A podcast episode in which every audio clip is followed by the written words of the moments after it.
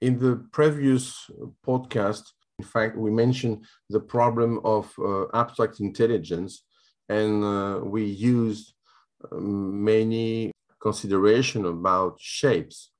One reference was also about music, especially for the score.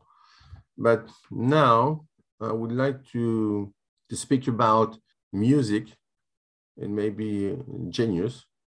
Maybe it's not so clear that we have an agreement on uh, who is a genius in music, but we are going to consider some of them, and I think um, we have an agreement on that.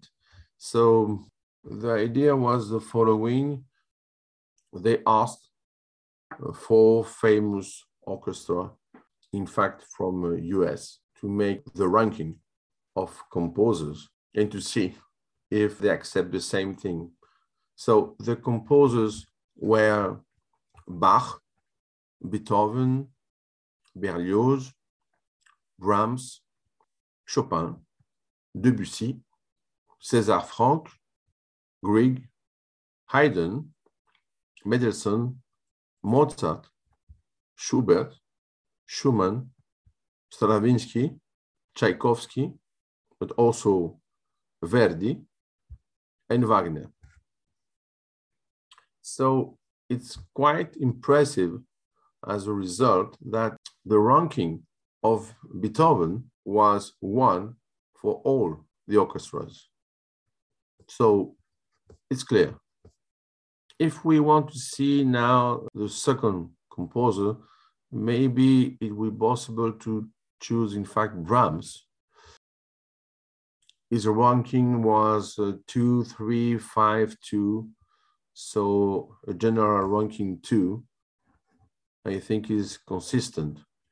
It's uh, important to see this and to imagine uh, another point that you remember that in music we all the time say about german composer the 3b bach beethoven brahms it's nice to see that with a small exception with wagner and maybe also mozart. But uh, at the end of the process we can see that the first five composers who are considered as genius are all either from Germany, okay, Österreich uh, for Mozart, but I mean is in the same universe, a Germanic universe. It's interesting because it's not so obvious, but we can see that the first rank is Beethoven, the second Brahms, uh, Mozart for the third. Just after Mozart, we have Wagner, and at the end for the dream team, Bach. Uh, I would like to consider only them. So I think it's obvious that Mozart is considered as a genius, maybe not so obvious for Wagner, especially for a person who are not um, so specialized in music. But remember that Wagner was, in fact, if you uh, consider this dream team, is the only composer who has written the text of the opera libretto, but also, of course, the course. So it's an important detail. Of course, it's not so important for Bach because he has to sign that he will not create anything which is like an opera. But for the others, it's possible. Of course, Beethoven has only one opera. Uh, so the remarks are quite different. So in fact, we can consider Mozart and Wagner as special cases in this strange contest. But my idea is the following is if four famous orchestras accept this ranking, it's not so strange. And there is a not just a relation, but also a correlation about the results. So when we see, when we study the scores of uh, Bach, uh, Beethoven, also Brahms, we can see there is a, a big complexity, even in a mathematical way to transform these ideas. It's obvious that uh, there is a high g loading in reality. Maybe with Mozart is not so obvious because his variety is very big.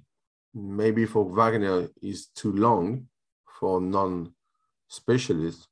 But uh, at the end, we can see that all these composers have something which is common. They played not only one instrument, several. All of them, of course, knew very well the, the concept of orchestra. So maybe we are a little bit cheating with Bach because he is older and the orchestra was different. But I mean the, the composition, eh, it's not just the melodic lines, it's also a problem of harmony.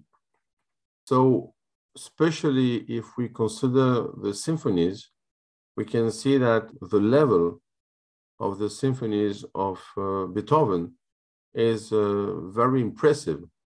And by the way, we can see also that there is a progression from the first to the last one, a very big, complex, maybe um, an exception with the fifth, but especially the last one has beautiful structure, beautiful not only in music, but also in maths, in combinatorics, in shapes.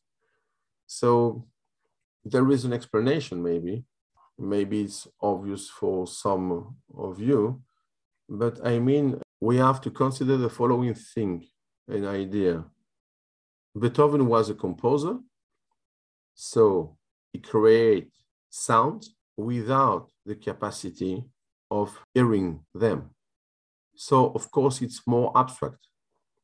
Maybe you can say that he used some methods to uh, listen to his uh, composition, but I, I mean that if we consider the result of the, the four orchestras, uh, that uh, he has the first ranking as a genius, maybe it's correlated to the fact that he does not belong to the normal musical world.